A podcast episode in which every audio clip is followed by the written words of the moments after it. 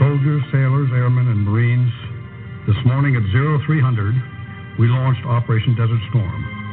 Now, you must be the thunder and lightning of Desert Storm. Welcome to Thunder and Lightning, Operation Desert Storm. My name is Jason and welcome back. This is the Battle of Khafji. And of course, we've been featuring music from 1991. That's a little Lenny Kravitz. It ain't over till it's over. Wow, what a great song. It could have been the title of the episode. All right, when last we spoke, it was Super Bowl Monday in Riyadh, Saudi Arabia, at the business end of Operation Desert Storm. But as I mentioned, in the last episode. We watched that whole Super Bowl and were never interrupted by the war. The entire theater of operations by late January, early February 1991, 30 years ago. This week, we were sort of getting lulled into a bit of a routine. Um, the Air Force and the Navy and the Marines went out and bombed the bejesus out of everything. At night, they searched for the mobile Scud launchers during the day. Iraq had made good on its promise to attack Israel, but Israel had simply demanded that we keep looking for the Scuds and we sent Patriot missiles to Israel because if Israel had come in the war, everything would have been different. The Arab countries that were on the side of the United States would not have fought against another Arab country with Israel on our side. That's just those ancient rivalries that no amount of geopolitics or a cost of a gallon of gasoline are ever going to change. And so by late January. It's two and a half weeks into the war. And for those of us in the 217th Evacuation Hospital, there really hasn't been anything to do. And the Army was not going to pay us, in my case, $844 a month plus $100 hazardous duty pay to sit around doing nothing. And so the Army has these things, or the military has these things called details. They send you out on sort of a, a, a job, a side job, a side gig if you will.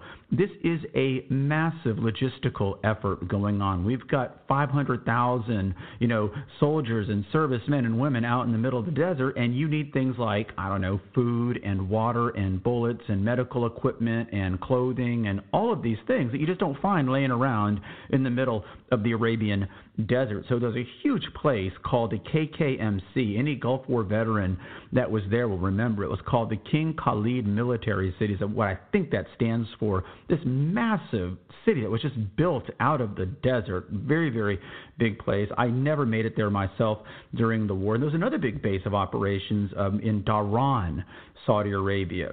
So on that Monday morning after the Super Bowl, I am sent out on a detail with, I believe, Mike Alonso and some of the other guys to what I thought at the time was just the Saudi Arabian air base there in Riyadh, Saudi Arabia.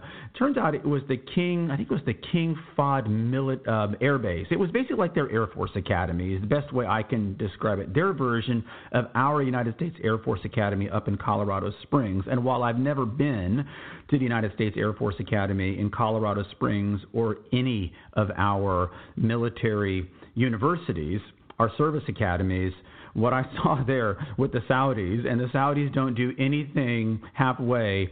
The only words that you know really pop into my mind, even 30 years later, opulent, ornate, gold marble in glass, just a gorgeous facility. I grew up next to Randolph Air Force Base, which might be the most beautiful military installation in the, all of the American armed forces. Uh, this was something else. This was like walking into a royal palace. The facilities were immaculate. And we had been told, you know, we had to show up in our uniform, and we didn't have a weapon with us on that particular day. Although, as I mentioned before, I had a little 32 caliber five shot revolver that I took everywhere with me because the Saudis were not all that friendly to us.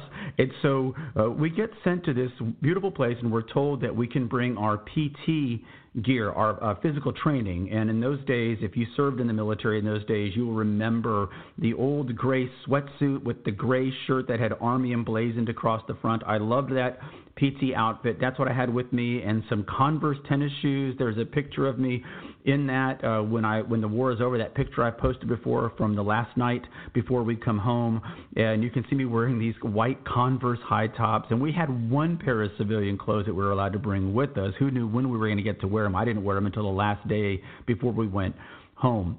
And so I show up with that stuff, and I think we're going to be doing something involving the air operations, you know, helping out with that in some way. All sounded good to me. We were all getting a little bored. I did not know that you could spend seven hours playing the card game Spades, but you actually can, and, and many, many hours more than that.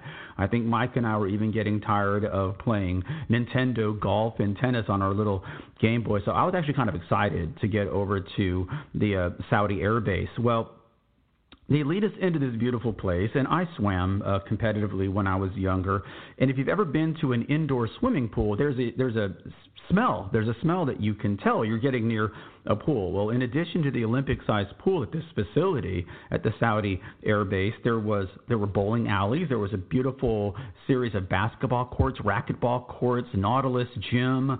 Uh, you name it. They had a bow and arrow range. I mean, this place was just off the hook, as they used to say back in the day.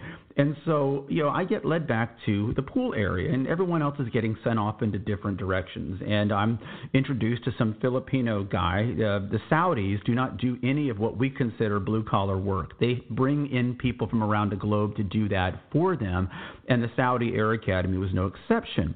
I didn't realize that I was one of those people being brought in to do this kind of work, however. And so our the Saudi handler tells me, okay, you'll be working with this guy. I don't recall his name. It's been 30 years.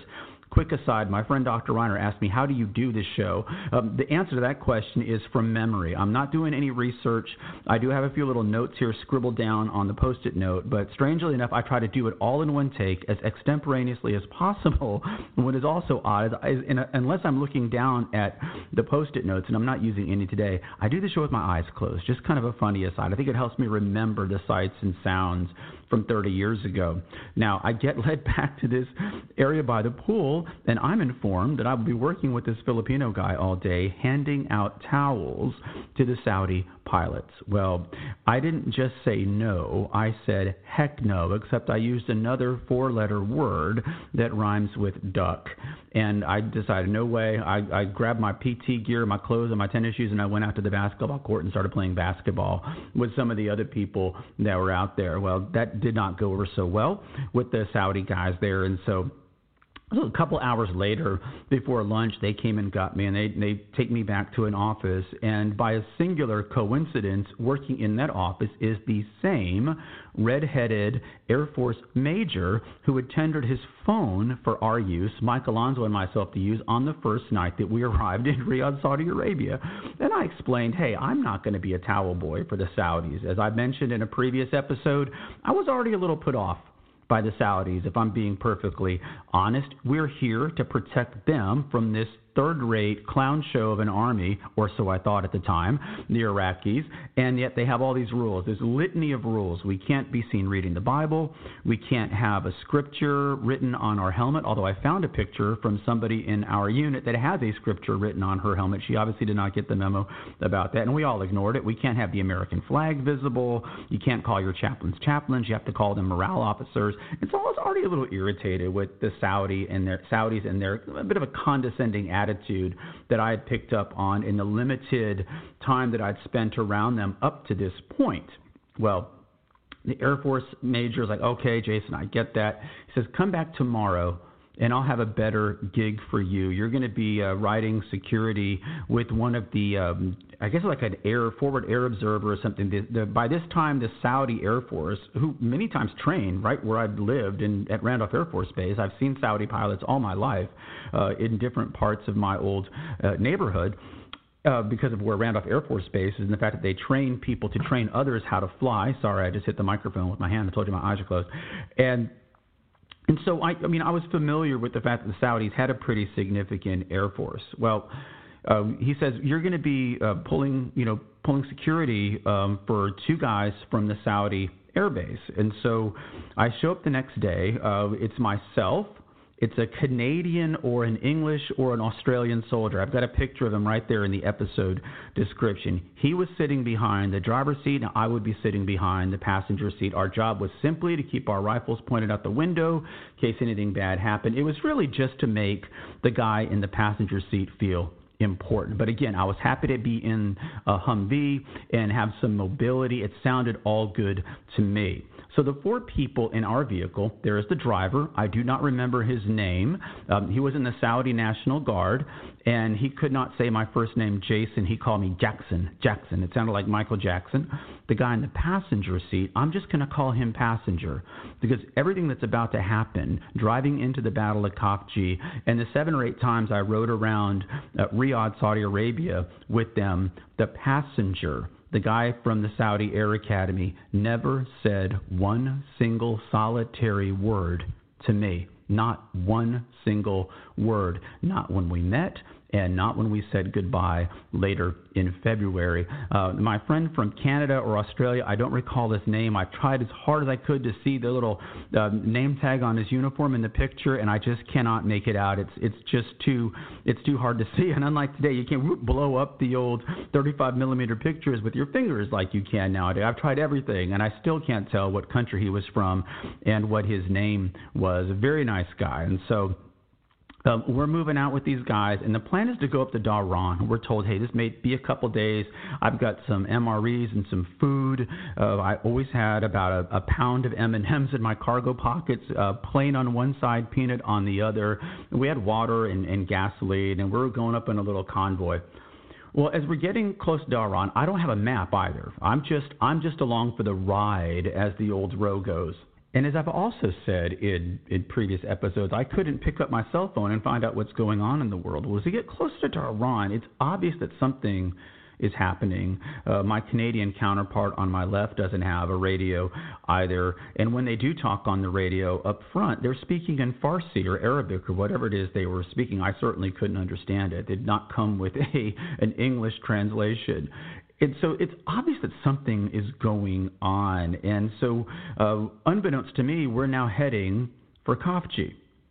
Many hours into this journey, uh, we are now passing just vehicle after vehicle, all kinds of military vehicles. What we did not learn until later is that while the entire theater of operations is kind of settling into let's just do the air war and see what happens next, when we will wait till the Allies launch the ground war across the border in Kuwait against all odds, and he shocked the world when he did it. Saddam Hussein had made the first move.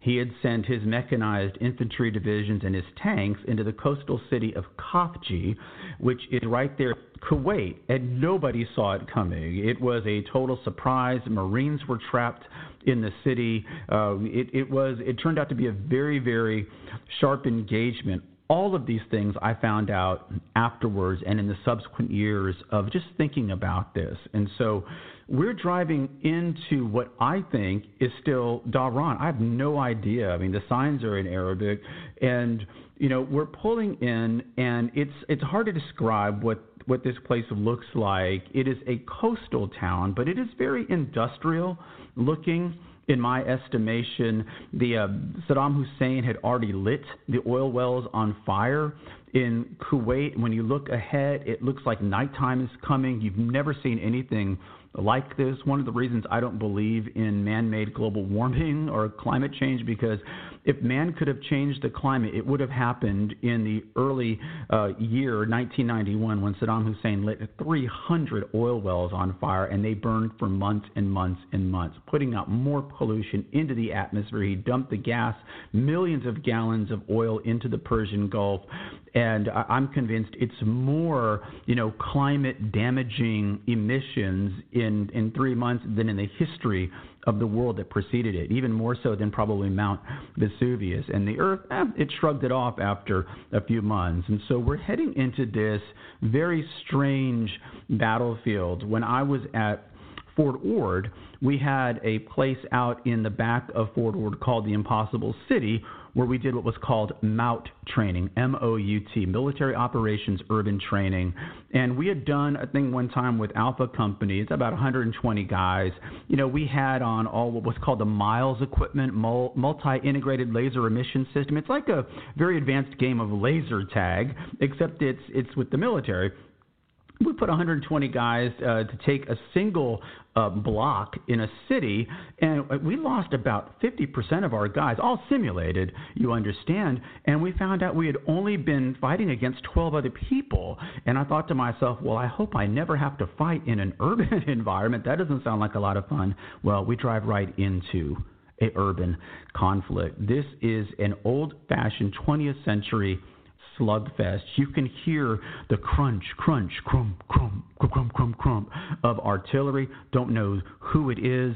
The the passenger, the Saudi who doesn't speak to me, he's got this old Rand McNally looking map thing. He's trying to figure out where we are. It's not a like a regular military map of any kind. It's the kind your parents used to take out of the glove compartment on summer vacation. You could never get it folded up the same way again. We're stopping sporadically. They're talking to the people on the road, and we end up driving into this city. I remember seeing the ocean on my right hand side. I remember seeing a lot of smoke in the air. And like I said, just the constant crunching sound of artillery rounds, and you hear airplanes going overhead. When tank rounds go overhead, they, they sound they don't they don't make like a, a popping sound. It's like a freight train roaring over your head. You can hear everything going on. It's just it's too much for the mind to process. And so they they pulled a Humvee over on a side road and they want to go up to see if they can see where the fighting is. And so we get out and we walk into it, it's almost like a duplex, like a row of duplexes.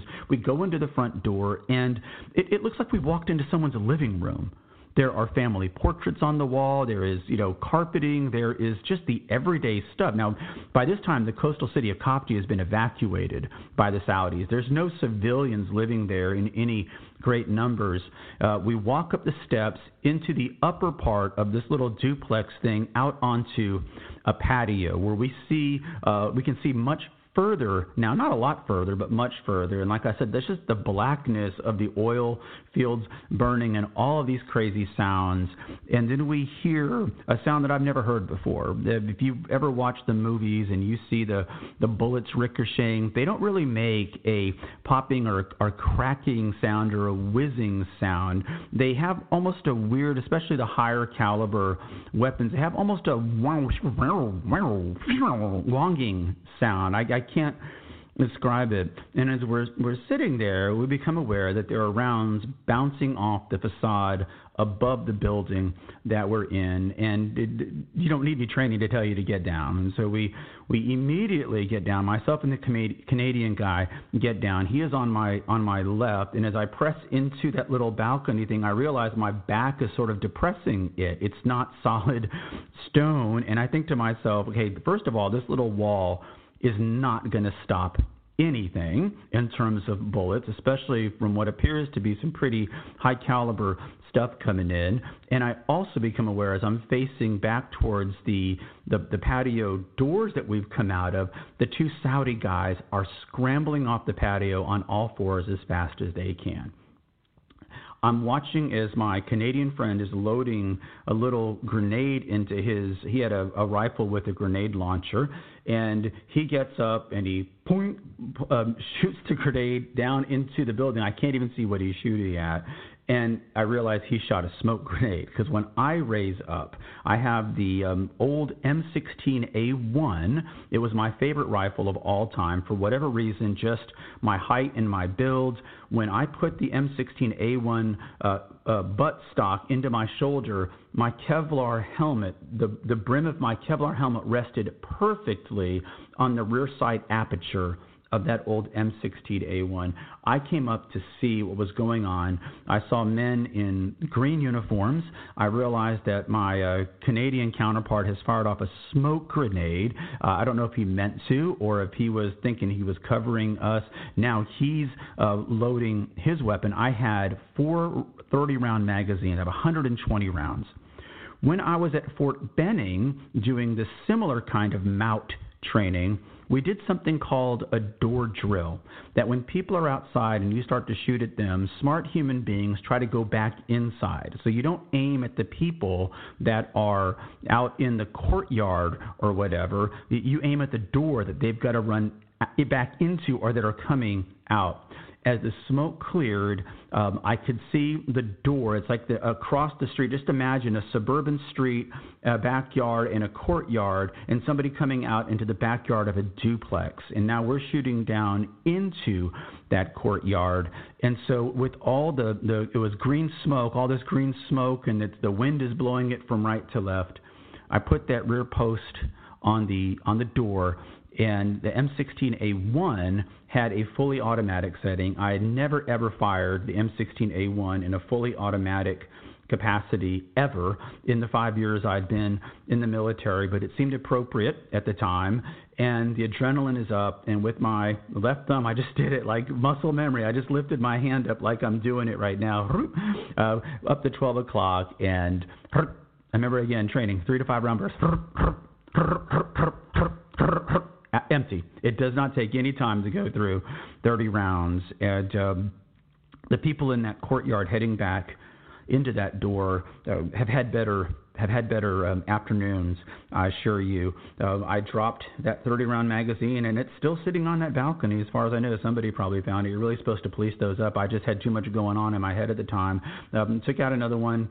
Uh, put it in, and and before I got to the third burst, the Canadian guy grabbed me by the back of the what we used to call our LCE, load carrying equipment. The Army has abbreviations for everything, and he says we've got to go. They're going to leave us, and so we get off the patio. We can still hear the whir, whir, and the, the the whir and the whiz of of rounds we get downstairs, we get out front, and the Humvee's not there. For a split second, I'm thinking nobody knows where I am.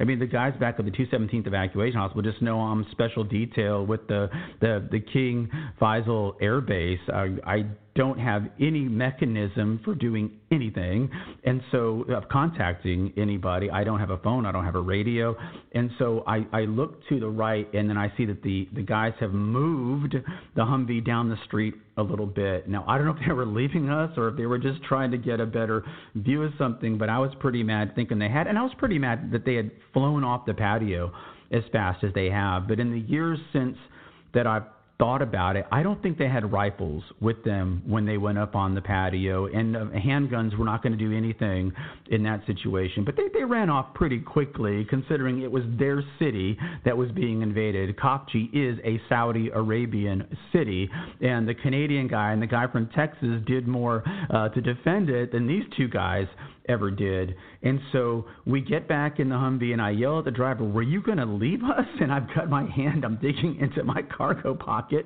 where I've got my 32 caliber five-shot revolver, and it's mixed in with my uh, bag full of peanut M&Ms. And I'm thinking, I got to remember to blow the peanut M&Ms out of the the chamber if I have to shoot this guy in the head. And no, no, no, we were trying to get, he was trying to explain it. He, I, I never knew what what they were doing. But we get in the Humvee. He makes a U-turn and says, "We have to get back south. We have to get out of here." I'm thinking, I'm fine with that. I've done. I've had all the uh, have all the action I need for this particular afternoon. He gets up to the street and makes a left. I become aware that the ocean is still on our right, and it doesn't take a genius to figure out we're still traveling north. I yell at him, You're going the wrong way. You're going the wrong way. The passenger is still fiddling with the map. And as we come astride another street, we look down and we see the same people, uh, not the same people we've been shooting at, but people that are dressed that way running across the street.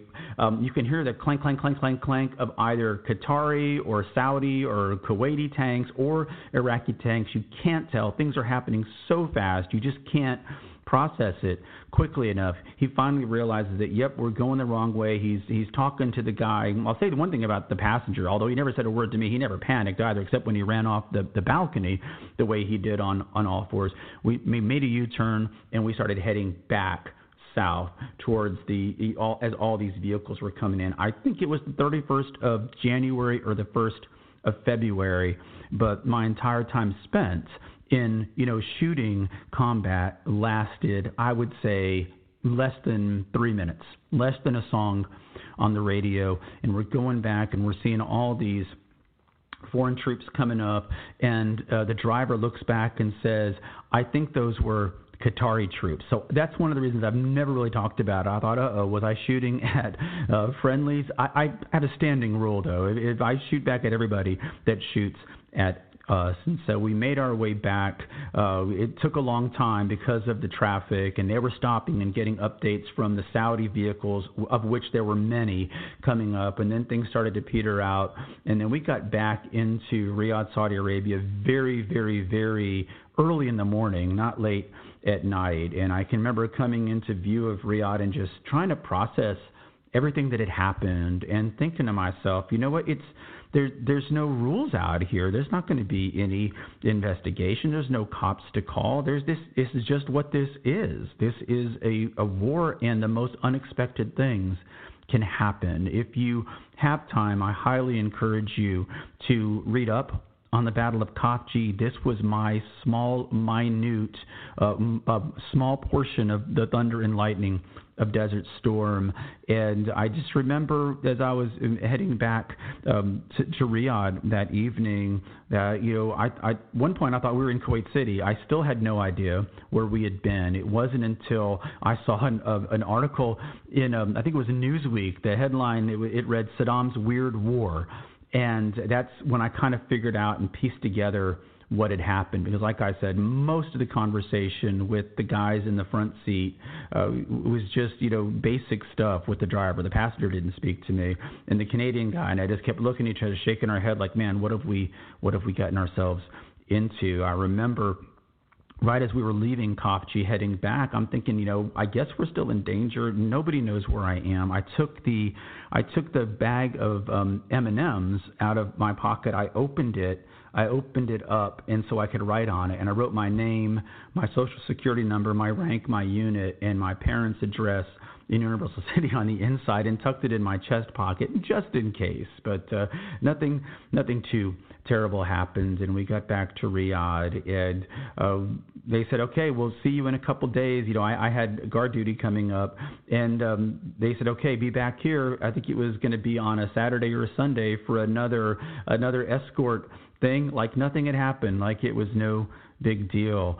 But I had, I had seen up close just how how quickly and chaotically things can become. It was one minute you're riding in a Humvee, and the next minute you're in the middle of this thing that you can't even really understand because I had no frame of reference. The entire time all that was going on, I didn't even know we were in the city of Khafji. I don't think I really knew that until I saw a Newsweek article uh, at the at the uh, PX they had set up there. You could buy magazines and newspapers occasionally. They were usually a couple days old, and it was a Newsweek cover that said Saddam's Weird War. And I read up on. That. I was like, oh yeah, Khafji. I think that's where we were. And so, uh, in our next episode, I'm going to talk to you. You know, this is a big surprise to everybody, but it doesn't really change the tactics of the American military. It continues to be mostly an air war. And I continue to travel around Riyadh with these guys and this Humvee and my Canadian friend. And so next time I'm going to talk to you about some of my experiences there in Riyadh, uh, coming face to face with some of the the less talked about aspects of Arab culture, as we referred to it in those days, that has has left a really bad uh, taste in my mouth, if you will, about that culture ever since 1991 when I saw uh, when I saw it up close. But that'll be next time on Thunder and Lightning, Operation Desert Storm. I want to thank you so much for listening. My name is Jason Dyes, and until next we speak. We'll talk to you soon.